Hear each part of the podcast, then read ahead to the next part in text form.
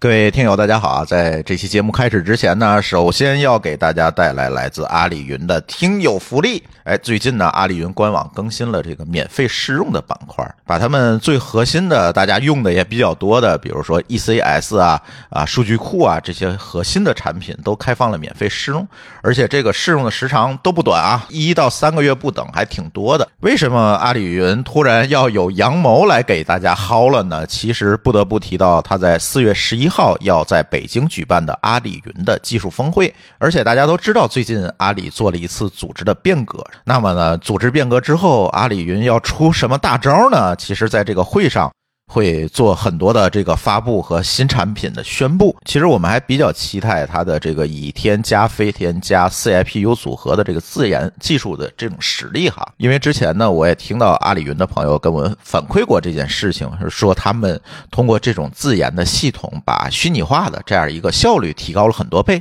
大家知道这个云服务可能中间效率损耗比较大的一块，就是从物理机到虚拟化这一步，这个虚拟化过程当中产生了这个算力的损耗。他们通过这个飞天的这个操作系统和这个 CIPU 这套硬件的组合呢，去解决这个问题。所以这可能也是这次他们能够让大家来薅这个羊毛主要的一个切入点吧。当然一些具体的信息可能还要等到4月11号阿里云的峰会的时候我们才能够知道。如果大家想知道更多的信息的话，可以关注津津乐道后面的节目更新，可能我会聊更多关于阿里云技术峰会方面的一些信息。大家可以到我们节目的 show note 里面点击阿里云免费试用的链接就可以领到了。而且呢，这次不管新用户还是老用户都有免费试用的机会，大家都可以去试一试。本节目由津津乐道制作播出。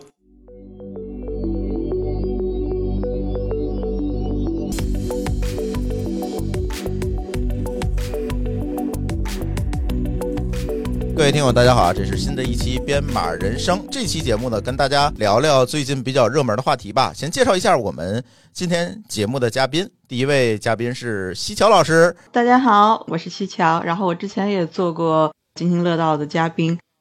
我从事的职业是设计师，从去年开始变成了数字艺术和 AI 图像生成的狂热的爱好者。然后大部分朋友们熟悉我可能是因为我的漫画《神秘的程序员》，然后去年我也出版了，其实根据这部漫画的创作的经验出了一本关于漫画编程历史的一本有图有文的一本书。大家可能知道你更多的是通过《神秘的程序员》这个漫画吧。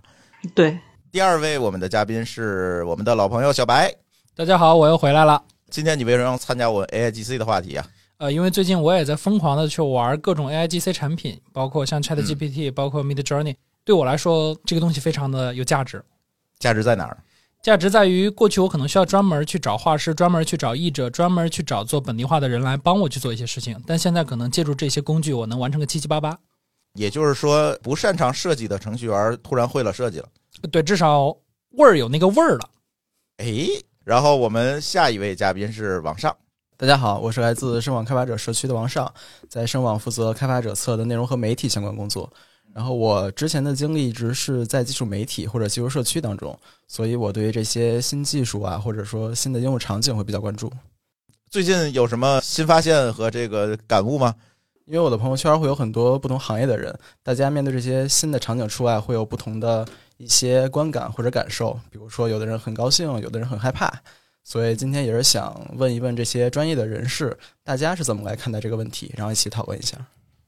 那我们的第一个问题，当然我们要请教一下西樵了，因为我看你在研究 AIGC 应该是1年前，甚至可能更早的时间了。那你能不能简单的跟大家聊聊这一年 AIGC 领域发生了什么？我开始玩就是文本到图像生成的这个，它算 AIGC 里边的一个分支领域。AIGC 它就是说实际上是用 AI 去生成内容 AI generated content， 然后它可以包括从文本生成我们现在最常见的文本生成图像，然后文本生成文本，那么 ChatGPT 它是属于文本生成文本，然后还有文本生成正在已经有所突破的文本生成音乐，然后下面现在大家正在去做，我估计下面几个月就会有很好的模型出来的文本生成动画、文本生成 3D， 一种叫跨媒体的生成模型。那么我实际上主要关注的就是从文本生成图像的这么一个领域。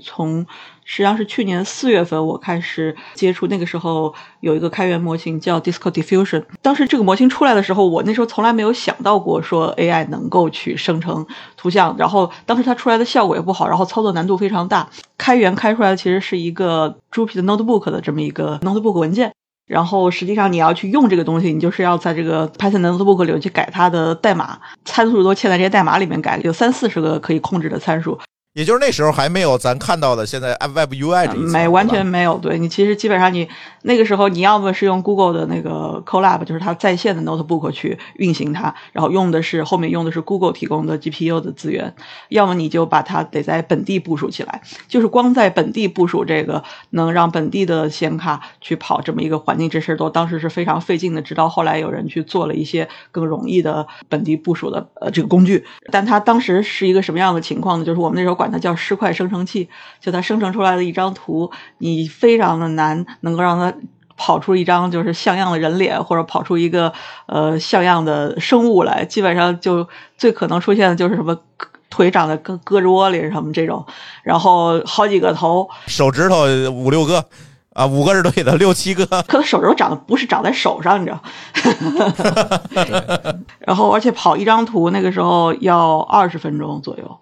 所以当时使用它起来是一个非常艰难的东西，但是为什么那个时候仍然就给了我巨大的吸引力，我当时对它非常着迷，基本上玩的是不眠不休。然后我所知道的跟我一起在 Disco Diffusion 社区里面玩的人都觉得不眠不休，是因为第一是我们从来没有想到过 AI 有能力去生成这件事情，而且它生成出来的东西就非常的出乎你意料，即使它就比如说在生物结构的合理性上会有非常多的问题，但是它生成那个什么就是比如说风景类或者什么，你比如说让它生成一个城堡啊，在什么悬崖上啊，它那个就还可以，因为像这种风景类或者幻想类的作品，人类对它的这个结构性的合理性上面的宽容度比较高，然后它会出来一些，它画出来那种风格是之前是人类的插画没有的那一种风格，既破碎然后又迷幻。当时就大家对整个这个东西非常的着迷，而且因为它用起来很艰难，其实是一个成本和门槛都挺高的东西，大家用它的时候每跑一张图就好像开宝箱一样，就是你有一个赌徒在等待宝箱开启的这么一个心理，然后这个东西就让你非常上瘾，然后你开出来一张，哎，我还觉得我有一地方可以再调整，那我们就去调参数，然后我们去改 promote，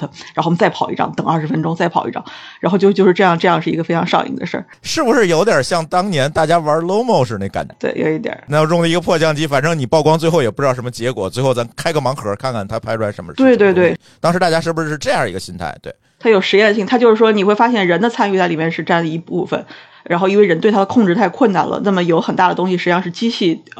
就是 AI 给你的，所以就是这么一种未知的探索和这种实验性的就让你非常着迷。当时可能大家都没有办法真的把它用到一些商业领域吧？没有办法，很困难。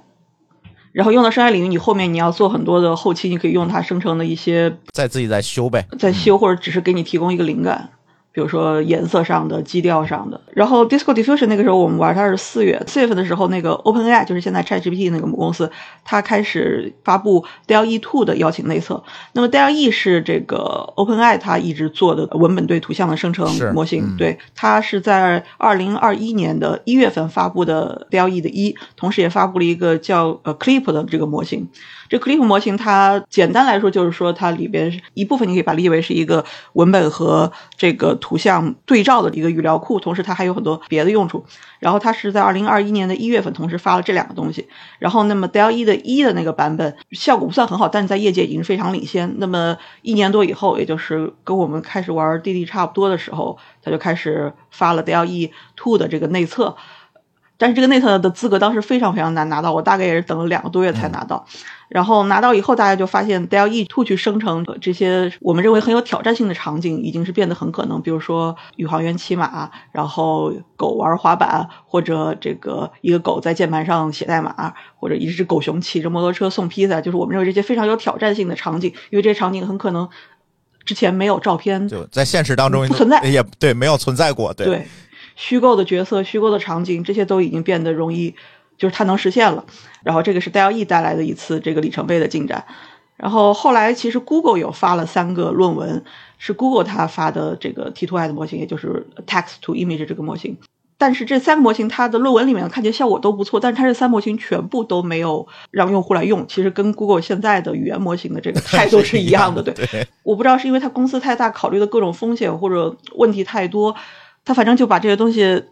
就只发个论文告诉大家说能跑出来一个什么结果，然后给大家看一点 demo， 然后就没有下文了，不想把它做产品化，或者说根本就不想在这上跟用户有更多的产品的输出。对，然后也没有内测，反正就没有人见过他们实际用起来是什么样的效果。那个时候呢 Midjourney 其实已经有了， Midjourney 大概我觉得也是去年的5-6月开始也有内测，他们内测期间大概等了1个多月就有 拿到内测资格了。但那个时候 Midjourney 它其实我们都知道它是基于 Disco Diffusion 的一个改造版本嘛，就是你可以理解是一个升级版本。然后那时候还有挺多问题，就是它生成的图大家一眼都能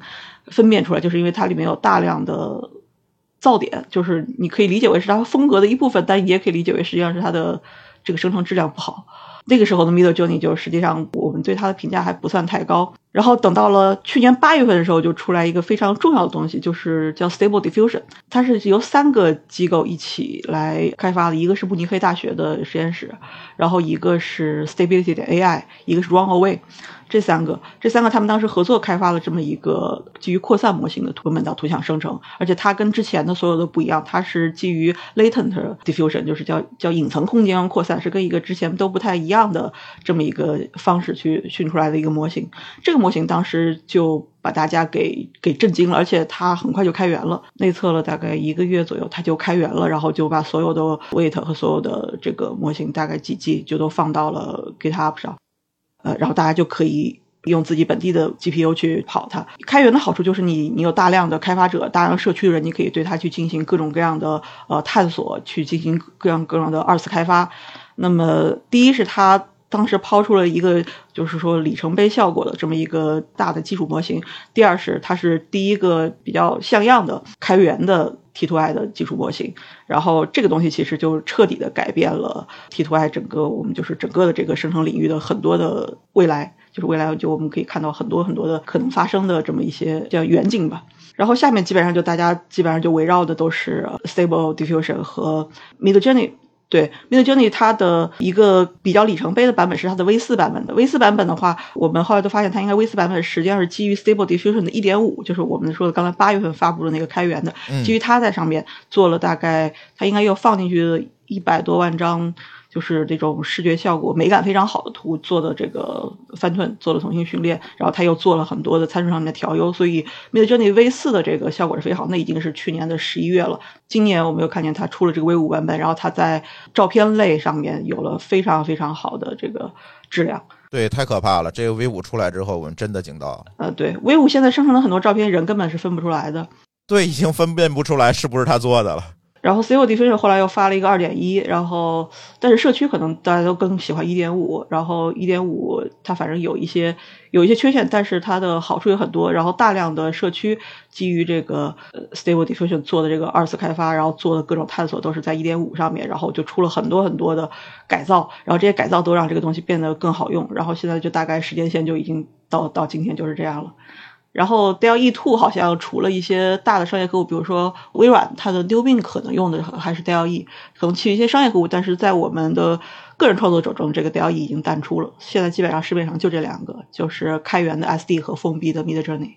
现在一提到 OpenAI， 大家可能看的都是 ChatGPT， 而不是它的这个图像生成的。对，都是语言模型了。对，就感觉这样一个发展在1年间似乎就是一个突飞猛进，大家可能在1年之前根本就想不到我们今天能看到这个结果。而且从 AI 的角度，不管是生成图还是生成文本，我们在最近几个月几乎看到了一个非常飞速的一个发展。你觉得这个飞速的发展是有什么样的背景和原因呢？这怎么就突然一夜之间大家似乎把这个技能树都点开了呢？就其实比如说文本到图像生成之前用干网络，然后 VE 什么的这些也有，但是进展不会像现在这样的就是迅速。对，然后这过去这1年迭代的这个速度也是我完全没有想到的。我1年前我玩 DD 的时候，我绝对不能想到现在能够 AI 能生成出这样的质量的东西，那我是打死我也想不到的。是，而且现在很多的从业者已经开始焦虑了。这个问题我抛给王上吧，作为一个内容从业者，之前你是在技术行业的媒体，现在你是在负责开发者关系，你每天都在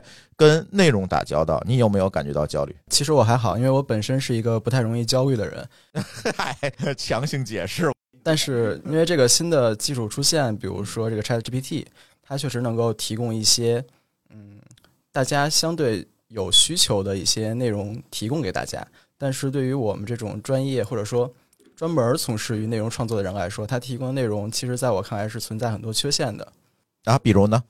比如说，因为我日常当中会产出很多跟开发者有交集的内容，比如说我们想要做一些面向开发者的教程，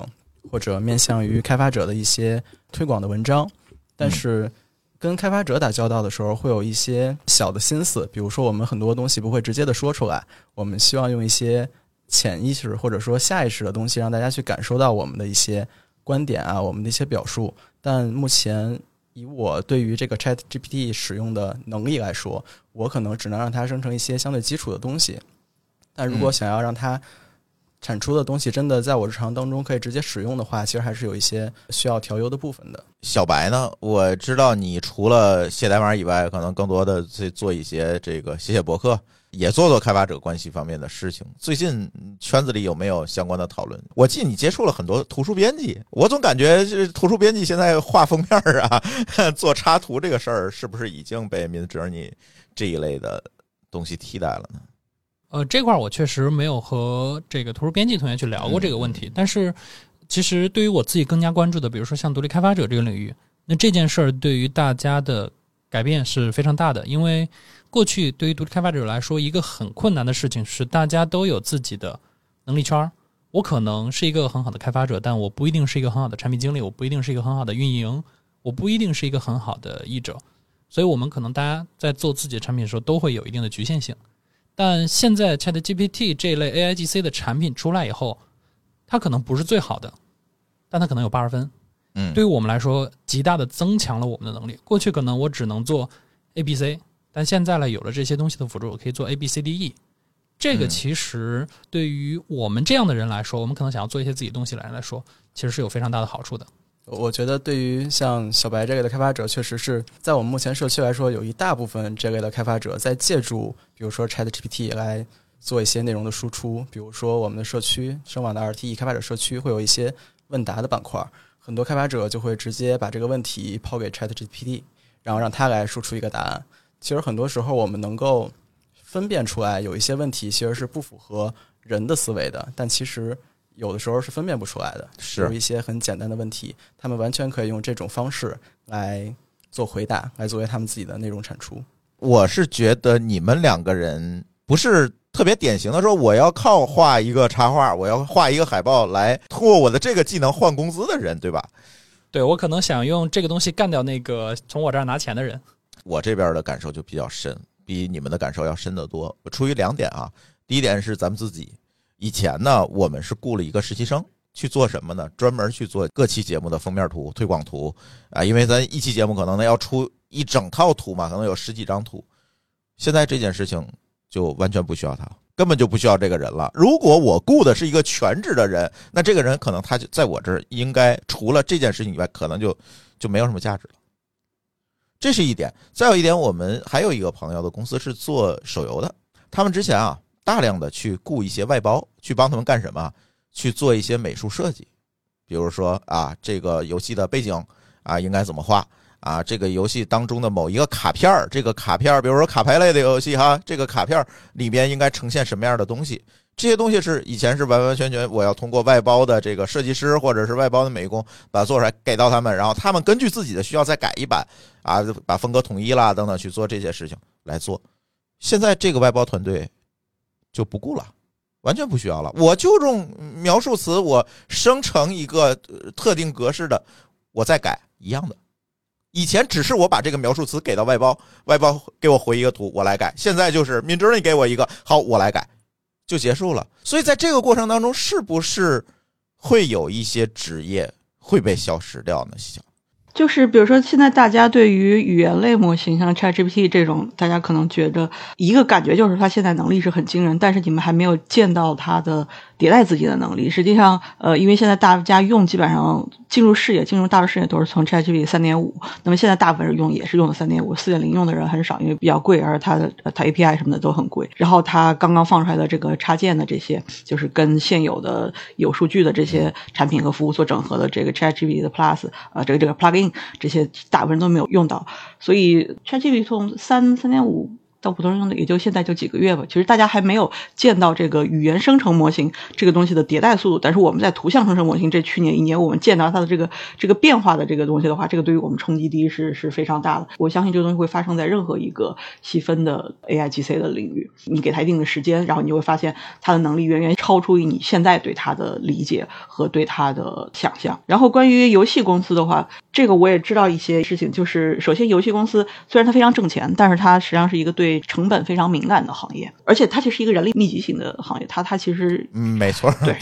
要需要很多很多的人，而且关键是它不是做每个游戏都能成，所以它对成本控制的是非常严格的。就说画师这部分，他们一部分是外包的，然后一部分是自己雇人做的。那么这个东西其实现在做游戏外包的这些公司和这些游戏公司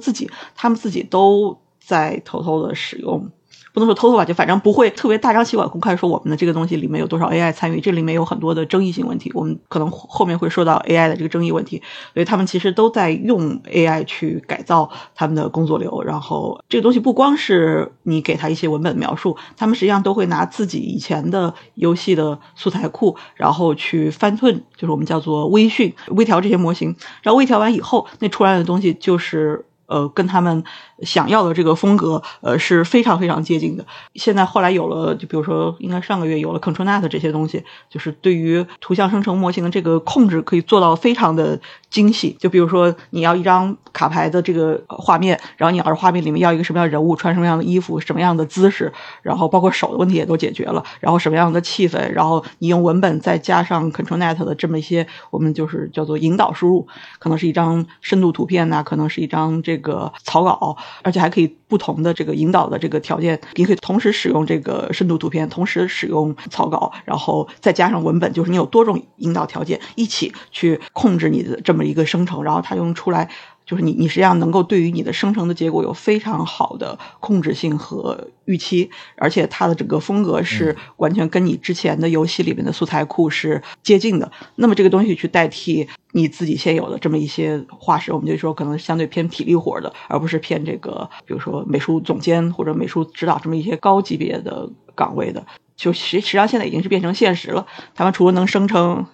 原画，生成什么道具icon， 还能够生成字体什么的。而且外包公司他们当然是比这些游戏公司会更早的感到这种压力，因为如果你要去开的话，优先开到外包公司，对吧？优先你先把外包公司去掉，然后你再有可能去裁掉自己的员工，因为从这个公司整个管理的风险上而言可能是那个。所以外包公司他们也是需要去提高自己的竞争力，然后需要提高自己的产出效率，然后压低成本。那么他外包公司也大量的使用 AI， 不声张的在里面去融入他们的工作流，提高他们的整个产出。但是这件事情迟早会被工具化呀，那可能外包能够做的事情就变得比较有限了。对，我觉得这个属于垂死挣扎，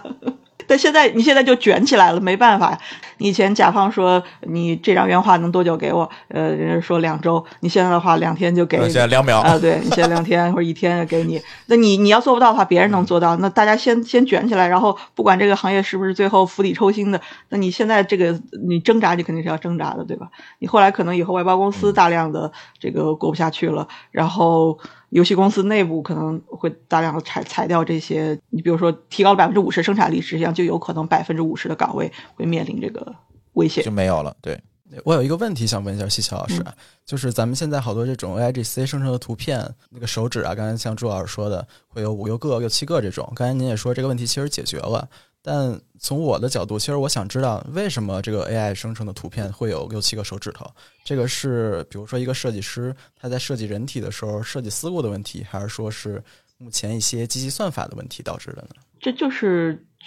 模型它的能力的问题。其实刚才西乔说的那个模型能力的迭代的问题，我觉得蛮有意思的。就是现在分为2拨人，我不知道在海外是什么情况，现在在国内分为2拨人。一拨人呢觉得AI 的进展速度确实很快，但是它没有进展到能够快速的把人换掉的。把人替代的这个地步啊，这是一个乐观派哈。还有一部分呢，我们可以叫打引号的悲观派，他们觉得在未来3到5个月 AI 可能就是马上的就能替换掉一大部分的岗位。然后我去做了一个观察，蛮有意思，我不知道小白有没有最近他也在 AI 各种群里混啊，我不知道你有没有观察。如果这个人，如果我们说是这个文本生成文本的这样一个应用，就是 ChatGPT 这样应用来看的话，往往那个悲观者是从 GPT-2， 他当时 GPT-2 还是开源的嘛，从 GPT-2 就开始关注这件事情的人，会发现它的迭代速度是非常凶猛的，所以他们会变成那个悲观派。而往往从 3.5 开始用的人觉得，哦，好像就是这样，可能啊，短期看不会替代到人。可能 AIGC 也是这样，像西桥他从去年就开始接触这个东西，以前那个东西可能是非常弱的啊，别管是多少个手指头，是多少个噪点，它是非常弱的。到今天，到了 Midjourney V5 这个版本，这就短短的1年的时间啊，它就这么快，你能想象到它未来能发展到什么样？所以我是乐观派，我不是悲观派。哎，所以我是觉得，咱就说设计师这个岗位吧，我们以前总是有一个梗嘛，美工和设计师的梗啊，你觉得将来这个职位会有怎样的变化？哪些人会被留下来？哪些人会被砍掉？设计师嘛，实际上我就觉得，整个设计师这个不是说替代掉你现在的工作，而是整个 GUI 设计这个，就整个这个领域可能就会没有了。这个跟就是说，你想象一下，以后大家如果 ChatGPT 然后非常深入的嵌入到大家的整个工作和生活中，成为你的个人助理，你会发现 GUI 变得不重要了。然后以后可能只需要一个对话，这个对话无论是语音的，还是就是一个 IM， 或者就是一个整个一个对话界面，可能就不需要那些复杂的 GUI 了。因为 GUI 其实是解决交互问题的，但是这个交互如果变成自然交互的话，也就不需要 GUI。 对，你自然语言你输入就行，你无论输入一个什么样的指令，然后机器是能理解的，然后能够把你的结果反馈给你。为什么你还需要去在屏幕上点各种下拉框，寻找各种菜单，然后去处理各种导航呢？所以就是说，整个这个东西的话，就是未来很多很多的事情就会完全围绕着我们现在的这个人工智能带来的变化去发生。那么之前很多的我们的理解，或者很多的就是大家的这种思路，就可能都会需要改变。所以以后不是说 AI 代替设计师去做一份工作，可能设计师整个这个他的工作就……那你属于是悲观派啊，就是这个行业就不存在了呀。对，你说是这个意思，就是对，你是对 AI 的乐观派嘛，但是是对行业的悲观派，对吧？对，因为如果你从一开始用，你知道了它整个这1年来发生了什么事情，跟你只知道最近2个月发生什么事情的人，对这件事情的判断是完全不一样的。我自己去看 AI 相关的能力是看很久，因为我一直在做一些开发者的产品，然后也会涉及到一些文本，然后就一直在去研究各种 NLP 的能力。其实你会发现说 NLP 在过去的可能NLP 这个行业已经死了，对，就是过去的5-6年你会发现它几乎没有什么迭代，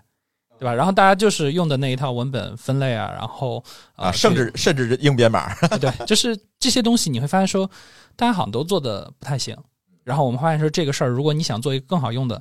成本很高，门槛很高。但其实在 OpenAI 这一次的迭代以后，我们会发现说他们把过去我们需要非常高门槛的这种 NLP 的能力，现在说你只要是会变成这个 prompt 工程师，对吧？你去研究你的 prompt 怎么去洗脑 AI， 让它用特定的格式给你输出。过去我们很复杂的这些 NLP 的手段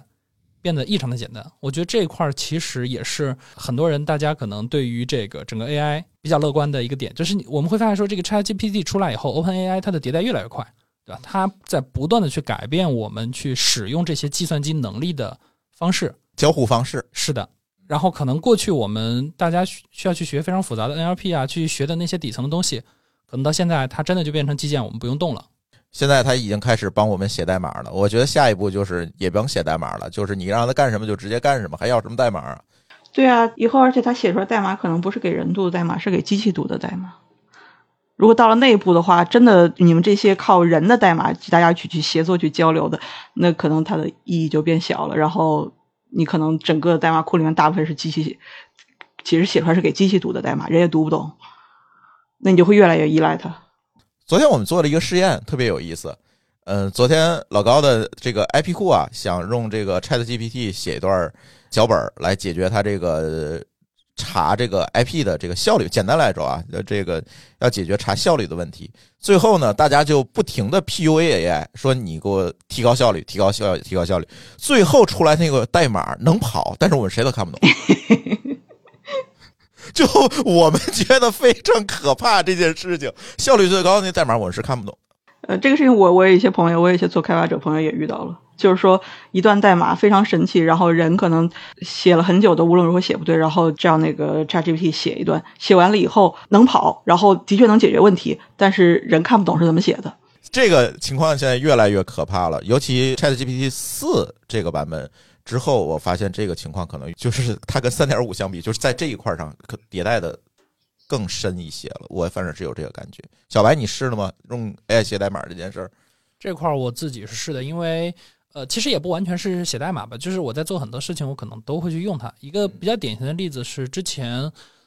我想去做一段数据分析，但是那天我刚好懒得写代码了，所以呢我就非常简单的把数据导致一个 CSV， 然后放到一个 Excel 上面去看，然后这个时候我就找 ChatGPT 说我需要你帮我写一个 LOOKUP 函数，对吧？我可能不想自己写，而这个时候可能 ChatGPT 它能很快的帮我去完成 lookup 函数的编写，可能它不像我们一般意义上理解的那个编程那么硬核，但本身 Excel 的那些函数的学习和使用对于大家来说也是有一定成本的，所以我觉得它对于这种可能我们明确我的场景我的 input output 它可能会处理的比我们的人处理的更好更快。我就想，就比如说大家刚才小白说 Excel 的整个使用和学习还是有门槛的，以后可能这个门槛也没有，你就用自然语言描述，你把数据丢给那个 ChatGPT， 然后你用自然语言描述说你想要一个什么样的结果，你想要一个生成一个什么样的图标，或者你想筛选出来一个什么样的东西，然后人家就帮你做了，然后你就不需要再去学那些函数或者学那些正则。然后 ChatGPT 就会直接把结果抛给你，你用自然语言去处理它就行。那这也是我说的 GUI 这个东西就可能面临消亡了。是 GUI 就是我们跟机器之间的一个中间件嘛。那现在这个中间件被 AI 拿掉了。接下来一个话题我也蛮有兴趣的，就是你看咱从内容行业的角度来看，我们一开始说啊，所谓的 Web 2.0， 什么叫 Web 2.0 呢？是 UGC 的内容，对吧？用户贡献内容，用户在这个网站上产生交互，产生内容。然后后来呢，又出了什么 PUGC， 对吧？我的这个 MCN 机构，这可能就叫 PUGC。然后再出这个专业的这个制作机构叫什么？叫 PGC。我们今天又来了 AIGC。你看这一波一波的 GC 之间，你觉得将来是一个共存的关系？从内容创作的角度哈，是一个共存的关系，还是也会出现说 AI 慢慢的会侵蚀这个人类创作的这个空间的问题呢？其实我觉得大家对于 AIGC 的期待是想让它替代传统的 PGC， 就是专业的内容，因为 AI 毕竟是有一个非常专业的非常丰富的一个内容库，它可以提炼出或者说寻找出一些相对准确的答案给到大家。但其实目前大家看到的 AIGC 产生的内容大部分被用来当做 UGC 的形式，比如说一些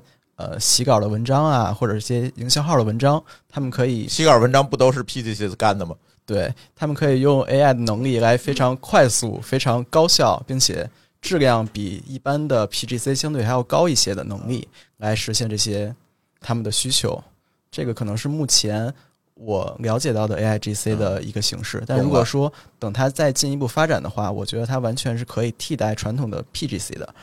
对，但当那一天到来的时候，我觉得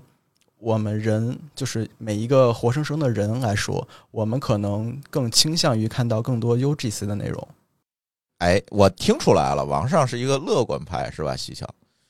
是对，因为我不太喜欢交给你们。对 AI 乐观还是对人类乐观？是对人类的乐观派。我对人是比较乐观的。就像小白刚才提到的 Promote 工程师，我觉得这是一个，就如果说他对于代码层面来说，可能我下达一些非常明确的指令，他能够非常高效的帮我实现一些图形界面或者一些算法之类或者小程序之类的。但对于像文学或者说像内容或者说像图片这种它有一些发散性创意性的设计来说的话，我觉得对于我们人来提 promote 的能力会有一些要求。就比如说我自己用 Midjourney 来设计一些图，我当时因为 Midjourney 是有些免费权限的，我没有充会员，我在它的权限应该是20-30次当中，我一直在不断迭代我对一张图片的设计，我不断的丰富关键词，不断的修改我的场景，但最终其实我并没有完全得到一个我想要的图片，因为我总是不能很好的表达我的一个需求。这个我是觉得目前这些 AIGC 的工具，它可能对于人对它下需求这方面会有一个很高的门槛，现在已经可以微调了。对，但是它也需要我不断的尝试，我才能总结出一些的经验来告诉我我应该怎么利用这些工具。这是我觉得目前像 Midjourney 或者 ChatGPT 不太能够替代我工作的一个原因，就是因为我觉得 ChatGPT 不是能很好的理解我一些潜意识或者说隐晦的需求，并且我作为一个人来说，我也没有非常好的能力来跟他表明我的需求，或者说详细的说出我具体想要什么东西。这个能力对于一些非专业的人士来说是更高的一个门槛。西桥怎么看？我第一觉得 promote 在未来可能没有那么重要，就是 promote 我们叫 engine， 因为 promote 现在变得，就比如说你需要做大量的实验尝试，或者你需要去学这个东西，实际上是因为模型对你的提指令的这个理解还不够，但是这个理解会快速的加快。对，而且它会用各种，就比如说它可能又会更容易的方法帮你去一步一步的，我们叫情境式的帮你把这个需求给明确到它能够做更好的执行。比如说你一开始给它提一个很笼统的需求，它可以下面跟你通过问题的去，他会问你，比如说问你说帮你把这个下面的一个个分支的方向一个个明确下来，就是他会在跟你的互动中，然后这个模型会去更清晰的理解你想要让它产出的东西。是，但我觉得他能理解我的前提是我非常清楚的阐述我的需求。就比如说我之前在做技术媒体的编辑的工作时候，会接很多来自于甲方的需求，我在跟他们对接的时候会问一些问题，比如说您想要什么样的稿子啊，想要写什么方向，什么逻辑。因为我作为一个编辑，我会想我这个稿子要用什么结构来写，要写什么方向，写什么主题，然后面向的读者是谁，然后让我写这个稿子的是谁。哎，那我有一个问题问王上，你用 ChatGPT 4了吗？我用了。对，你拿它试着写一些东西了吗？我会让它写一些资料收集类的东西，比如说我想了解某一个行业，我会让他先搜集一些东西给我，然后我基于他给我的东西再去一步一步的去深入的搜索。我觉得他是确实减少了我的一些前期的搜索或者整理的阶段的工作。其实我用这个东西的过程跟网上用的这个场景不是特别一样哈，我可能更多的就是充当你当年做这个乙方的这个角色，就是给甲方写方案。就是以前呢，很大的一个情况下，就像你说的哈，哎，我得问好甲方爸爸，对吧？您啥想法啊，对吧？您啥意思啊？啊，你有没有想表达没表达出来的东西啊？这个我问清楚了，我开始坐那儿写。我现在啊，不的，我现在基本上我怎么写啊？请给我写一个关于声网本期 AIGC 有关节目播客的提纲。或者是策划，先列出大纲，然后他哐哐就给我列出10几条来。一般来讲，这个结果会给我带来什么样的震撼？就是这10条里面，可能有4-5条是我没想到的。对，他会有一些我们作为人局限性思维之外的一些想法给了。对，甚至说我们已经试着，但是不是给你们声网啊，对吧？我们试着给其他甲方已经拿这个东西开始写策划了。然后给到甲方的时候，甲方也意识到，哎，你们提这个点，我们以前好像没有意识到，也就是说他也没有发现会有这种情况，而且这种情况的概率越来越高了。我让他列完大纲之后，我会根据我选几条，对吧？我再让他根据某一个议题再展开，最后形成一个。当然，我可能还要去做二次的编辑，让他更适合甲方的情况。基本上这一个策划就做出来了，这是以前想不到的。对，其实他给的我们这些其他的思路，就类似于刚才咱们提到的，他来实现一个程序或者一个功能的时候，他会有一些我们看不懂的代码，用一些看不懂代码来实现。我是觉得他其实是读了很多以前苦逼乙方写的东西之后，他给我的一个结果，你知道吗？对，他肯定有一些经验的分享，但像刚才朱老板说的，就是我们还是需要二次加工。但如果哪天它真的能够替代我们这个二次加工的过程，那我觉得我用 3.5 和4相比，4其实就已经替代了我很多之前的加工工作，这个是肉眼可见的。我觉得不用100%替代人，能替代50%、80%就已经非常的吓人了。我也那一半的人就没了。我也遇到过，就是我拿 ChatGPT， 我拿它写提纲，这个是最基础的，就比如说分析一段很长的文本，然后让直接给我快速出一提纲，然后或者我让它给我快速的把它给写一 summary， 或者写一标题，这都是很基础的用法。然后我也用它去比如说开拓思路，帮我去看看有哪些可以写的方向或者创作的方向。然后我还拿它给网站去生成文案，生成 slogan， 生成这个商业的宣传的口号，这他写的，尤其是我让他用英文写的，这写的比我写的好多了。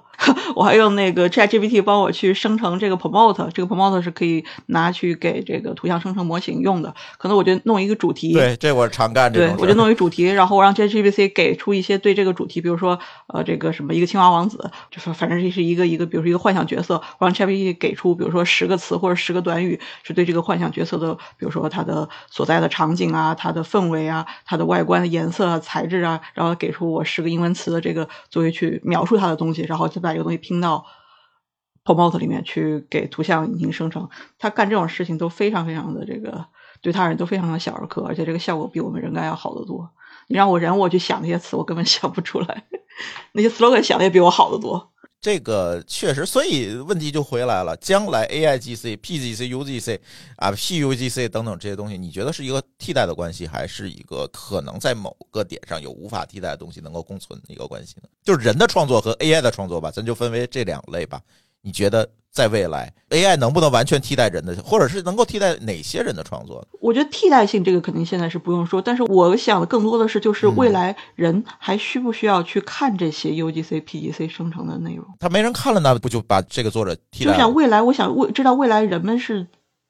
对于获取信息的整个怎么样获取内容，对，怎么去获取内容、获取信息，就比如说他出于不同的目的，有的是这个学习，有的是工作协作，有的可能就只是这个，比如说社交需要、情感需要，就是这种需要，是不是未来还真的需要像我们现在的这样的去输入信息、输入内容，还是按照像现在的我们大家所能想象的这些模式去输入输出，就是这样的去交互？可能我觉得未来这些都不一样了。你有可能未来以后就是跟一个机器人聊天就够了，这个机器人已经能够满足你各种各样的需要，甚至包括情感上的需要，它可以给你虚拟出来各种各样的人格。可能脑机接口出来之后，直接都给你灌到脑子里了。脑机接口出了之后，你就不需要这些东西了，不需要再学了，你就不需要存在了。你们对不？你们不就变人框了吗？就是说在脑机接口之前，对，我们现在比如说每天读新闻，我们去读这个 Twitter 或者微博，我们去看短视频，我们这个里面我们需要去花，比如说我们实际上是打发时间呐，或者出于各种各样的东西，我们要信息输入。那未来这些模式是不是还会一样？是不是这些直接就通过 AI 就可以满足了？这个现在就比如说我们说这个 AI 是人的 Copilot， 是人的副驾驶，那实际上是人脑的副驾驶，对吧？但未来以后还需不需要这个副驾驶？到底谁是谁的副驾驶？你给它充电就行了，可能最后你只需要把信用卡绑上，给它往里充值，然后把你保证你的手机有电，可能也就够了。对，就昨天盖茨发了一个公开信，就是讲他这个AI 对于他的冲击。盖茨他在他那个信里面就说，他这辈子有2次对他最大的这么一个冲击，就是在整个技术革命上，他认为2件最重要的事情。第一呢是 GUI 的诞生，就是他那个时候见证了这个人和计算机发生互动的这么一个革命，然后这个东西就导致他后来去开创了 Windows。然后第2次就是他在2022年的年中的时候，他去访问 OpenAI， 然后 OpenAI 给他演示了他们当时的这个模型，然后他当时给了 OpenAI 一个挑战，说你们再去训练一个模型能够通过高级的生物考试。然后因为这个生物考试不仅仅是做题，它还需要很多这个推理啊，或者这种逻辑批判性的思维，对，然后他以为这个挑战需要可能2到3年完成，结果大概只需要几个月就完成了。然后他在去年的9月，他又重新去访问 OpenAI， 然后跟他们聊关于 GPT 的事情，然后他又认为这个东西实际上是他这辈子第2次见证这么大的技术革命的时刻，就是像当年 UGC 给他带来的震撼是一样的。然后他后来又有一段这个他对于未来 AI 的这么一个展望，他这几段展望是让我读起来的时候我实际上觉得毛骨悚然的。他说这个未来 AI 实际上是会变成人类的一个 personal agent， 就是实际上是让人类的一个中介，你可以把它理解为是一个机器的人类助手，他会帮你去读你每天最新的 email， 然后跟你一块去参加你需要参加的会议，然后帮你读那些你需要读的文档，然后帮你再去做那些你懒得动脑的去做决策，比如说你有些邮件你可以自己的回，他知道，因为他已经知道你所有的行程，知道你每天的工作里面参与的这些内容，然后他可以帮你去做一些决定，然后这个是他作为人的这么一个智能助理。然后公司也会有类似的这样的助理，就比如说每个公司可能都会有一个自己这样的一个模型，它可能在安全上或者数据隐私上，他们会让它不跟外网去做这种数据的泄露，但是每个公司也可能会有这样 AI， 它去参加所有的会议，然后去读所有的文档，了解这里面可能公司里面所有的代码库所有的信息，然后在这里面去辅助公司的无论是高层还是帮助所有的员工之间的这个协作，去参与所有的工作。然后我想这个个人的助理和这种公司的助理，然后就我们叫理解为就是说 AI 它会最后扮演你这么一个中介。那么以后这个中介如果这个模式发展的非常大的话，就是实际上公司跟公司，公司跟人之间，大家都需要通过这么一个代理，中介和中介之间打交道去就完了嘛，还需要你人干什么呢？这个对于我而言是一个毛骨悚然的这么一个未来展望。当然可能盖茨他自己觉得还他是乐观的，然后他还觉得这么一个东西挺好，然后可以把人类解放出来，然后大家把这个解放出来的提高生产力节约出来的时间，让自己变成是什么更有创造力的人。我是不太相信这事的。也不需要有这么多人了，那就你人可以有创造力，但是有需要这么多有创造力的人吗？剩下的这个人去干什么呢？当然这又回到我们之前跟霍师傅聊那期节目话题啊，就是每月直接就是给你发钱就完了嘛。对 UBM。对啊，就直接发钱就好了，你就别那个什么了，别折腾这些事儿，你也别上班，你自己家待着吧。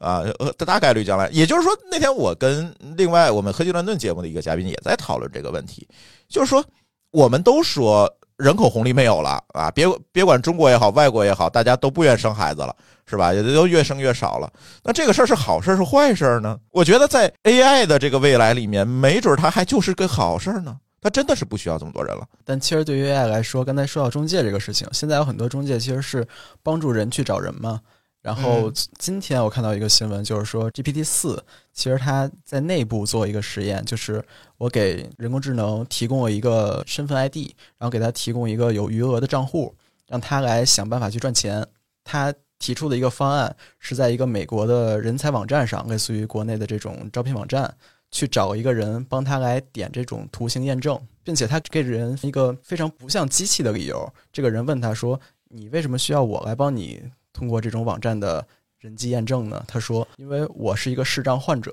我看不清这个验证码，所以我需要你来帮忙。对这个事情，虽然我对于这种 AI 的技术发展不很焦虑，但我觉得这个是我挺让你害怕的一件事，既害怕又期待吧。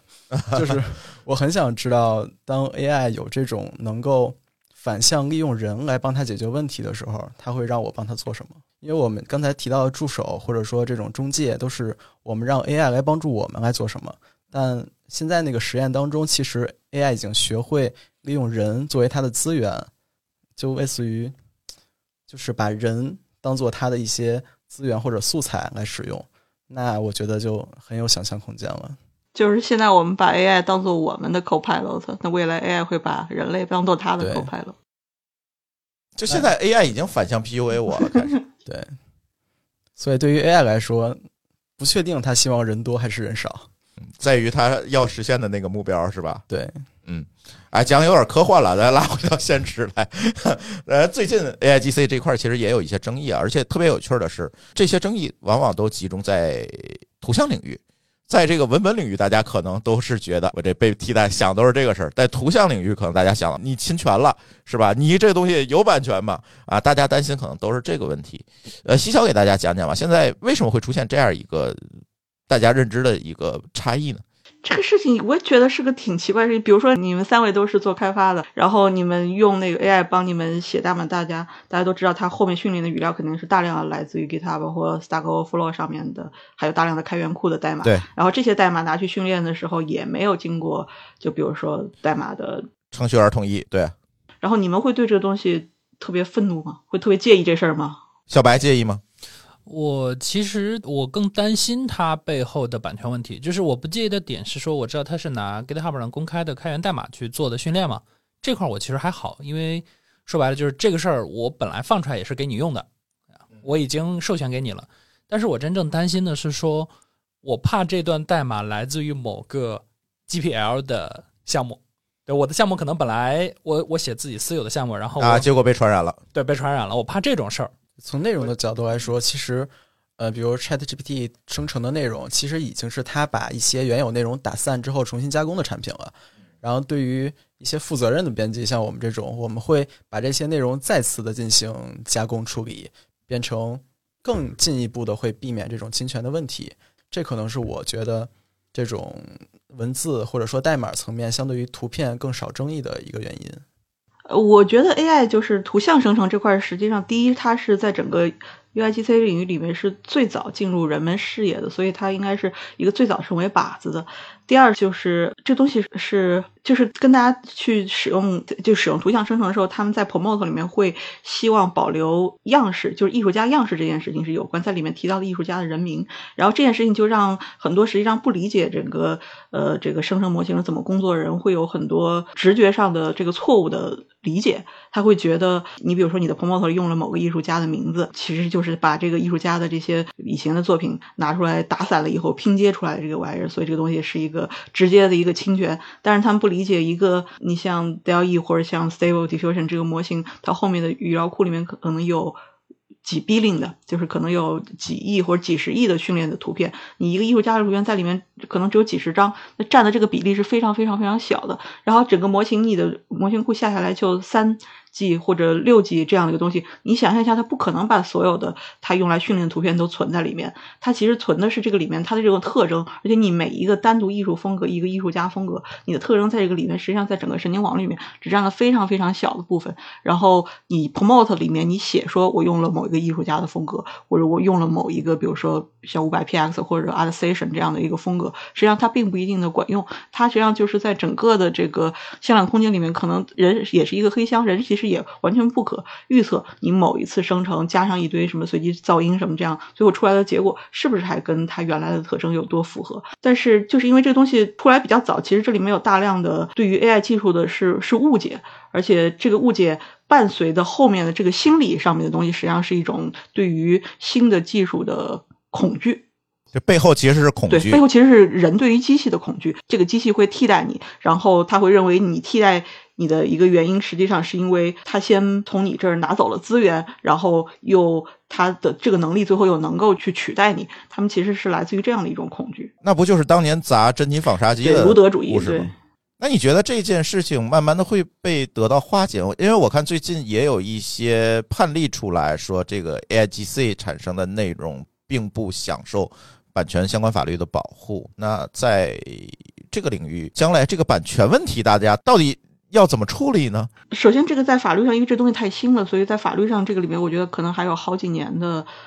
这个拉锯会发生，对，然后最后会出来判例。然后现在版权问题主要集中在两个点，第一是到底这些模型们拿去训练语料的这些内容是不是违反了他们之前一直认为说他们是第一是出于研究目的，那么研究目的的话它是可以符合叫 fair use， 就是叫做公平使用的这么一个原则。这个但是之前并没有，之前这个东西的应用的这个里面并没有包含这个 AIGC 这么一个东西，这东西太新了，所以现在就是要重新的去考虑说 AIGC 拿这些训练的这些数据，无论是图片无论是文本还是代码什么，这到底还符不符合公平应用。第二就是用 AI 生成出来的这个东西，到底它的你能不能是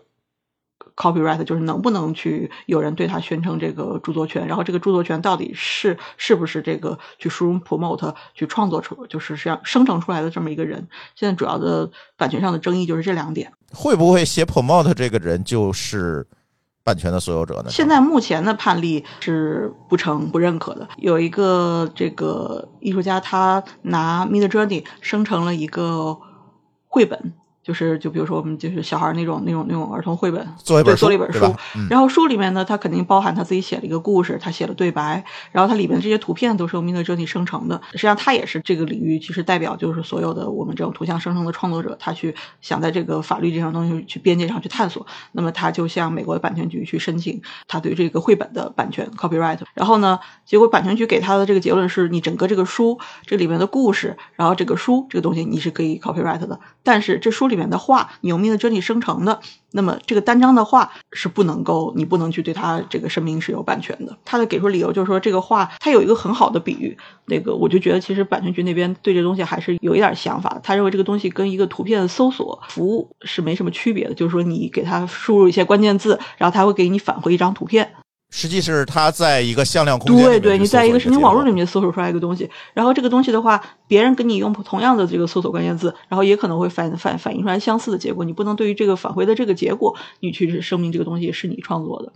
那么这是他打回来的这个理由。第二理由呢，就是他认为仅仅对这个模型给出一个简短的这么一个文本描述，这是你的人类的参与的创造的过程，这个成分比较少，而且你的这个描述距离你这个产出之间的这么一个跨越太大了，过程没有办法跟踪，对，没有办法完全得到控制，所以他打回这个东西。打回来以后呢，那么这个艺术家他叫 Chris， 然后他又做了新的一次尝试。那这次尝试呢，他就用了他就用了我们最新的说这个叫 ControlNet 的这么一个技术。实际上他就是画了一张这个人脸跟花叠在一起的这么一张素描，这个素描是他完全原创的，然后他把这个素描呢放进了这个作为 ControlNet 的这么一个引导条件，放到了这个 SD 模型里面，然后加上了描述，然后生成了一张画，然后他后面又做了一些这个后期的处理，然后就是说实际上他在这个里面这一次创作的话，他人的参与的过程非常多，然后他对于这个东西的控制也变得，实际上这个控制实际上也发生的更准确，就是他对于这个生成结果的控制性更强，他是有他整个自己的想法，而且别人实际上是没有办法，如果别人没有创作出来同样的引导条件呢，就是那张同样的这个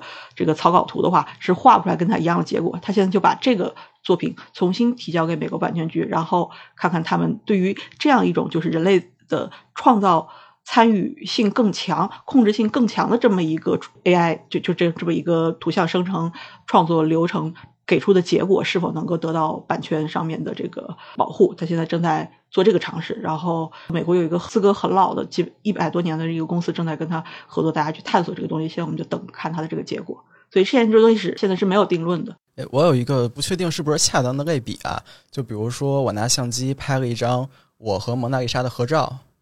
那这个算不算我的版权呢？因为我感觉这个就相当于是我用了一些世界上存在的素材，然后拼接出来了一个新的素材。我感觉这个是不是和 AIGC 比如说 Midjourney 生成图片的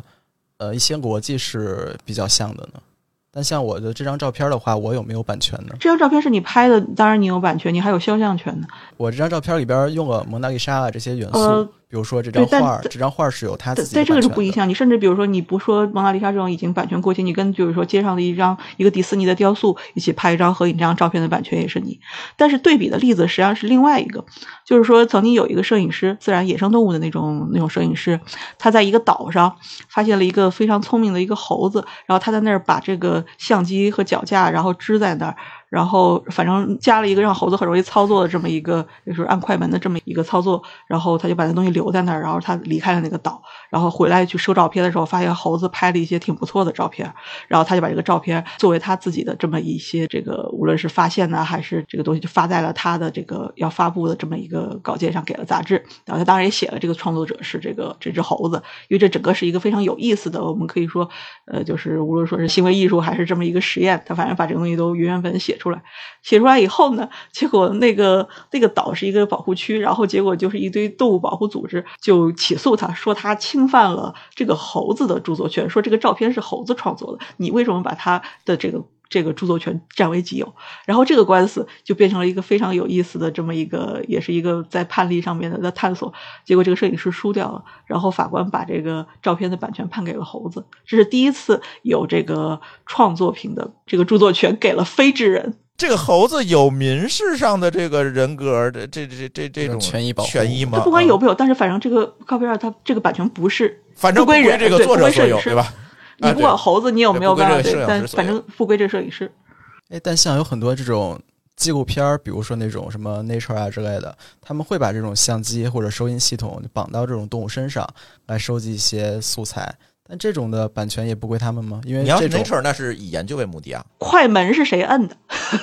哦，就是你比如说，比如摄影师，这个是人在控制拍摄。你比如说摄影师，你决定你的创作的关键时刻是你摁下快门那个时刻，对吧？然后你摁下快门之前，你要观察，然后你要去调参，然后你要去捕捉那个时刻，然后你摁下这一下就是你的这个创作过程。当然之前你可能有很多很多的思考，但是这个摄影这个东西，它的这个决定性的时刻就是你摁下那个时刻。那么这个快门是猴子摁下的，这和你把相机开好了、开启了这个拍摄模式，绑在动物身上，然后让它带着转，这个是不一样的。了解，其实它就是取决于摁下拍摄或者录制那一瞬间，那个时刻是，或者是说你对这个创作的过程产生了多大的感悟和思考。然后你比如说猴子摁下的快门，但是什么时候摁下那是猴子决定的。猴子决定，比如说可能这一缕晚霞飘过天空的时候他摁下了，或者他前面跑过去一只小松鼠，他在这个时刻他决定摁下，那么他是这个创作的这个关键性时刻的决定者。主要也没有办法采访这猴子，你这个东西是不是有意识摁的还是无意识摁的，这就没有办法了。对，这也是我一困惑，因为你像这种，比如说我一个相机绑到一个海豚身上，它往哪个方向游，往哪个角度游，可能也是它的自主意识，所以我就感觉这个非常不好判定。对，但是海豚并不参与创作。哎，对了，细小，我还知道你最近好像也做了一个跟 AIGC 有关的创业的项目，能不能跟大家介绍介绍？对，我就做，其实跟着之前的这个话题也有相关，就是之前就是大家对于很这个就是拿 AI 去生成图像的很多创作者有非常大的敌意，这个敌意其实已经导致了很多这个就是网络孤立的行为，他们会有一大堆人就是会来攻击你，当你发了 AI 作品，在一些比如说传统的我们这个数字创作者、数字艺术家们发作品的地方，就会有很多人成群结队来攻击你，说你是这个偷窃者，说你用了这个这么严重啊，对别人偷来的这个图片，然后就做你自己图片，然后说你是剥削者，说你站在机器这边，你这个无视人类的创造价值，然后这个对 OK， 然后实际上现在就是如果你跟传统的数字绘画。传统的数字绘画艺术家们在一个平台上发作品，就会变成了一个挺难受的事情，就是人家可能对你不够友好，双方就是谁也看不惯谁，就是。所以我其实建了一个专门给 AI 创作者去发布大家自己作品，然后同时收打赏，然后销售自己作品的这么一个平台，或者你理解的是一个社区。哎，他如果这个版权的问题现在还没有定论，他可以销售是吗？可以。我觉得可以，因为我们收的是，实际上收的你可以理解为这个销售实际上是一种打赏，因为我们收的不是真的是钱，是电力值。我们把这个东西全部转化为电力值。而且现在这个东西，现在因为没有定论，但是你会发现所有的 AI 生成的这么一些服务，他们都有他们自己的授权协议，就是说这个授权是给这个创作者的。然后对，这个授权协议我们也专门研究，因为拿它做封面嘛，然后我们也担心这个版权问题，就是也研究的奇奇怪怪的。对，就是现在大家都没有定论，但是我们现在都还可以按继承的模式去处理它，然后当有定论的时候我们再重新推翻它。对，而且你这个方式也比较巧妙吧，就是以这个虚拟货币是吧？以虚拟货币，不算虚拟货币，你可以理解为是游戏里边的金币什么的，它其实就金币游戏里边的 token。OK， 不是在链上的那种虚拟货币啊。然后还做了一些，就比如说那个帮助这个创作者们去写 promote， 然后去了解这个一个模型里面包含哪些艺术风格的这么一个资源库，一个数据库，一个很大的数据库里面包含30000多张图片，这就是我最近在做的这个项目，反正都是围绕着 AI 图像创作的，我就希望就是给创作者一个相对友好一点的这么一个社区。现在怎么样？这个运营的情况还可以，增长怎么样？增长，你看我就爱问增长啊。增长，我觉得还行，我觉得我推广做的还不够。就在我们的节目里推广一下嘛，就说一下你这网站叫什么名字？叫 Kalos.art， 对 Kalos.art。对，我回头会把这个网站的网址放在我们节目简介里面，大家也可以看一下。国内能访问吗？我再问一句。对，虽然它是英文的，但是你如果想用这个，想去写 promote，你基本上也都需要用英文去写。主要是这个东西对于没有怎么使用过这个，就是没有什么碰的经验的人，在我们那个样式的就是可以得到很多参考。艺术的样式数据库里面有很多的参考，你可以直接复制我们数据库里面提供的很多碰碰，然后去跑一下，然后再改一改主题，就可以得到很多这种就是这种风格跟别人非常不一样的这么一些碰碰，而且可以直接看见结果。就你可以就是一个，你可以理解为是一个参考词典吧。模型参考词典。明白。这样的话，就是很多小白上来之后，他就可以先在里面去找一找啊，别人是怎么写的，这个风格到底别人是怎么实现的，他有一个参考嘛。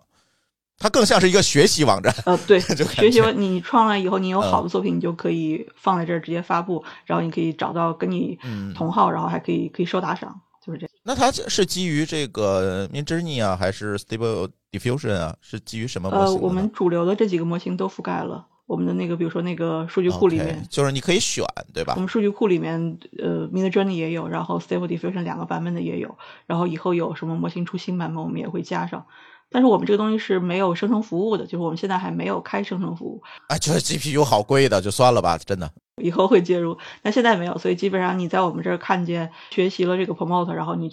用的生成服务上，自己搭一个吧，生成服务上、或者去，你就觉得你自己搭都没法搭，然后你去创完以后，Midjourney你只能自己对充账号去吧，然后在我们在这儿发就行，就大概这么一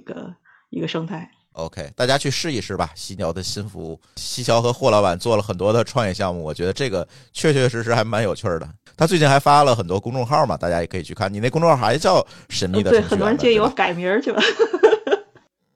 对呀、你不行改个名好不好？对，难得就是看了好多篇有字儿的文章，你知道吗？对，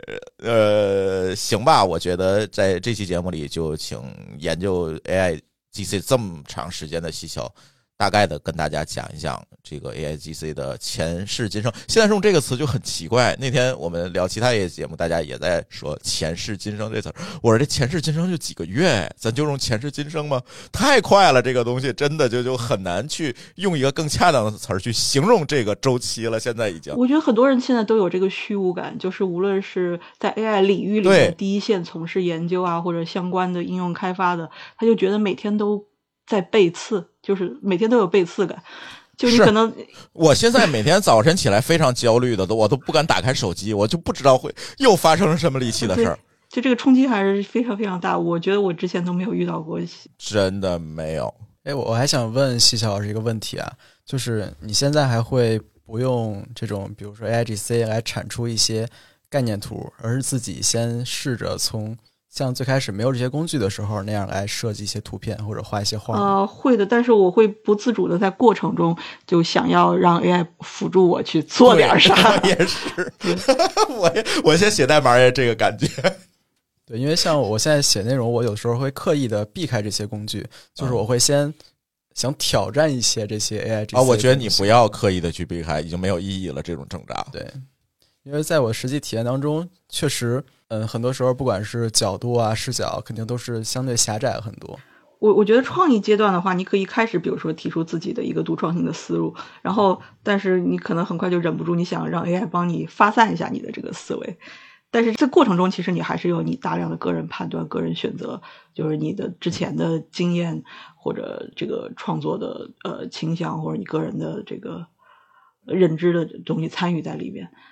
但是整个过程中我反正是会控制不住希望让 AI 在很多时候去帮我看看我是不是能做得更好，有没有我能想不到的地方。我现在写策划就是基本就是最多写500-600字，然后就扔给 AI 了，让他看看他有什么新想法，然后我再根据他来整理，基本就是这样。不会像以前一样我正襟危坐在电脑跟前1、2、3、4、5然后列很多条然后开始往里填东西，我现在基本不会再这么做了。对，可能就像我们现在离不开这些网络啊手机之类的，感觉现在创作已经离不开这些 AIGC 了。那实际上其实证明它有，我们实际上心里默认它有可能会做得比我们更好，超越我们自己的想象。是的，你可能越用越会有这个感觉。对，但作为人还是一个骄傲的物种嘛，还是会有一些期待。是，这就是人与机器的拉扯吧。行吧，那我们的这期编码人生也聊得差不多了，也特别感谢西桥啊，今天起这么一个大早在加拿大跟我们一起连线录音。如果大家有什么问题的话呢，也欢迎在我们编码人生的微信群里面来跟大家来讨论和交流。西桥如果有时间的话，我也会把西桥拉到我们的群里跟大家一起来讨论。加群的方法呢是加我们的微信号 DAO160301， 然后告诉小助手你要加编码人生的群就可以了。那我们的这期编码人生的节目呢就先跟大家聊到这里，感谢大家的收听，我们下期节目再见，拜拜拜拜拜拜拜。